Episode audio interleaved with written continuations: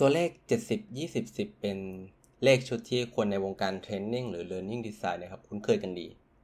แต่สำหรับท่านที่ไม่คุ้นเคยเนี่ยก็ต้องบอกว่า 70 20 10เนี่ยไม่ใช่เลขท้ายหรือรหัสลับแต่อย่างไงนะครับ แต่มันคือหนึ่งในโมเดลการเรียนรู้ที่ได้รับความนิยมที่สุดในโลกที่มีอายุกว่า 40 ปีแล้วนะครับ ซึ่งอาจจะถึงเวลาที่ต้องพัฒนามันต่อยอดแล้วก็ได้นะครับ It's time for a cup of culture podcast. Let's grab a cup and sit back.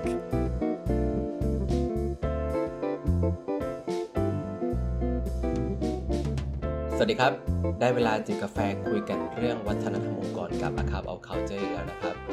วันนี้แก้วที่ 381 อยู่กับผมทอมนัทวุฒินะครับ คือโมเดล 70 20 10เนี่ยครับนำเสนอวิธีการเรียนรู้ 3 องค์ประกอบด้วยกัน ตามชื่อโมเดลเลยก็คือว่า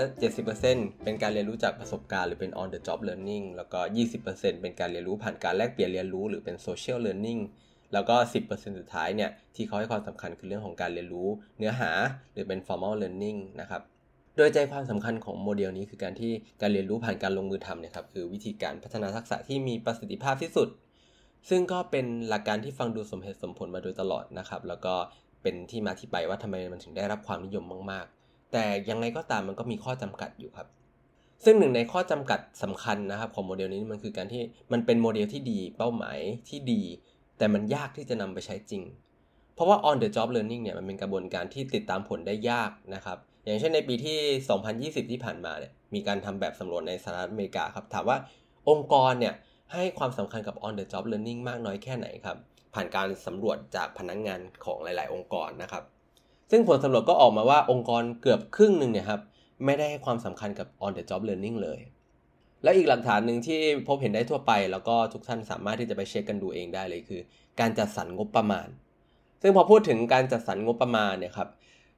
โดยเฉพาะเรื่องของการเรียนรู้ในองค์กรเนี่ยแน่นอนว่างบประมาณส่วนใหญ่หรือแทบจะทั้งหมดเนี่ยมันไปอยู่กับการจัดอบรมแบบ formal หรือเป็นการเลคเชอร์หรือเป็นการจัด workshop session เป็น formal education ไปนะครับ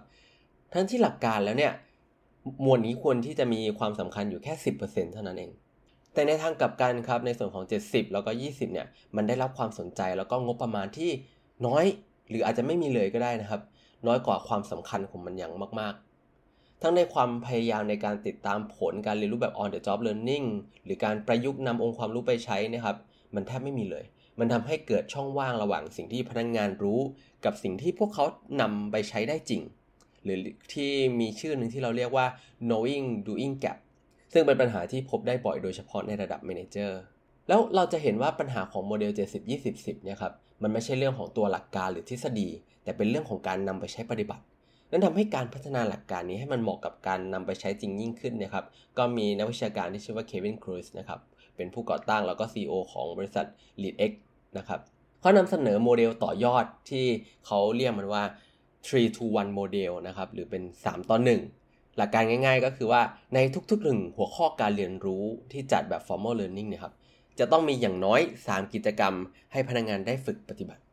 ตัวอย่างเช่นนะครับ ถ้าองค์กรกำลังออกแบบพัฒนาให้ระดับ manager เนี่ยใช้ฟีดแบ็ได้ดีขึ้นครับ หลักสูตรขององค์กรเนี่ยควรที่จะมีหน้าตาประมาณแบบ week แรก สัปดาห์แรกนะครับ เป็นเวิร์กช็อปให้ manager เนี่ยเรียนรู้เกี่ยวกับให้ feedback เช่น สอนเกี่ยวกับการโมเดลต่างๆ โมเดลที่เกี่ยวข้องกับ feedback เช่น 4A ของ Netflix นะครับ ที่มี aim to assist actionable appreciate และ accept or discard นะครับ หรืออีกโมเดลหนึ่งก็คือ BIG behavior impact แล้วก็ get agreement นะครับ โดยจะเป็นโมเดลอะไรก็ได้นะครับ แต่ว่าเราจะเป็นเรื่องของการทำความรู้จักให้ manager เนี่ยรู้จักเกี่ยวกับโมเดลเหล่านี้ แล้วก็วิธีการนำไปใช้นะครับอันนั้นก็เป็น week แรกนะครับ เป็น week ที่จะเป็น 10%แล้วก็จะเป็นเนื้อหาหลักๆ week 2อาจจะเป็นการที่ให้ผู้เข้าร่วมเนี่ยครับฝึกถามหา feedback นะครับจากผู้เข้าร่วมคนอื่นๆ โดยจะมีเครื่องมือให้ เช่น ตัวอย่างอีเมลขอ feedback หรือคู่มือการสนทนาแบบฟอร์มการพูดคุยอะไรอย่างนี้นะครับ โดยที่ว่าเน้นการที่ให้เขาใช้จริงให้ฝึกใช้ณวันนั้นเลยนะครับ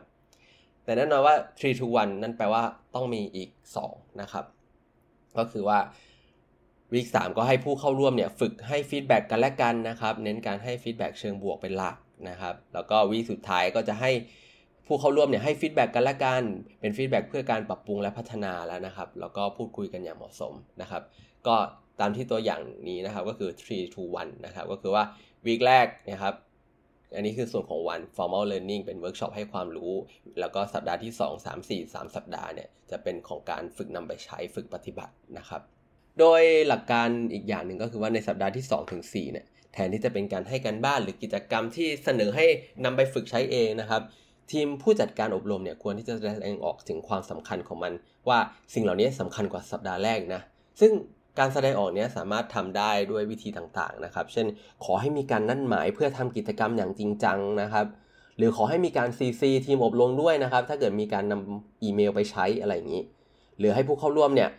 มีการกรอกแบบฟอร์ม worksheet หรือแบบฝึกหัดต่างๆ ที่ให้ส่งเป็นผลการบ้านกลับมา หรือมีการจัดให้มีการติดตามผลนะครับ มีคลินิก มีการโค้ชเพิ่มเติม มีการไปดูงานนะครับ ซึ่งโมเดล 3 to 1 นะครับ ก็ลักษณะประมาณนี้ แล้วก็เป็นโมเดลที่น่าสนใจมากในการเอามาพัฒนาต่อยอดการเรียนรู้ เพิ่มเติมไปจาก 70 20 10 นะครับพอมาปิดช่องว่างในเรื่องของการนำไปใช้จริงนำโมเดลนี้ไปปฏิบัตินะครับ โดยนอกเหนือจากหลักการข้างต้นแล้วนะครับ มันก็ยังมีเรื่องของ mindset ด้วย ที่ผู้จัดอบรมควรที่จะปรับโฟกัสนะครับของการจัดอบรมให้ต่างจากการจัดอบรมปกตินะครับ โดยเปลี่ยนจากความคิดที่ว่าการจัดอบรมหรือการเรียนรู้เนี่ยมันคือการส่งต่อความรู้ แต่ว่าให้มองเป็นในเรื่องของว่ามันคือการเปลี่ยนพฤติกรรม แล้วก็เปลี่ยนจากความคิดที่ว่านี่คือสิ่งที่เราทำคือการออกแบบการสอน เปลี่ยนเป็นการ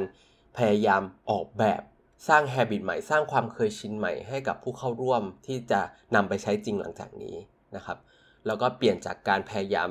สร้างการเรียนรู้เป็นการสร้างการนำไปใช้ และสุดท้ายคือเปลี่ยนจากตัวชี้วัดของกิจกรรมนะครับ ที่เราจะมีทุกครั้งเป็นการมองหาตัวชี้วัดด้านพฤติกรรมที่เปลี่ยนไปแทน เพื่อให้สุดท้ายแล้วนะครับ การเรียนรู้ในองค์กรเนี่ยจะได้เป็นไปได้อย่างที่เราอยากให้มันเกิดขึ้นจริง ๆ และสุดท้ายนี้ก็อย่าลืมนะครับว่าแม้ว่าจะตั้งใจหรือไม่ก็ตาม วัฒนธรรมองค์กรก็จะเกิดขึ้นอยู่ดีครับทำไมเราไม่มาตั้งใจสร้างวัฒนธรรมองค์กรในแบบที่เราอยากให้เป็นกันล่ะครับสำหรับวันนี้กาแฟหมดแก้วแล้วนะครับ แล้วเราพบกันใหม่ในครั้งหน้า สวัสดีครับ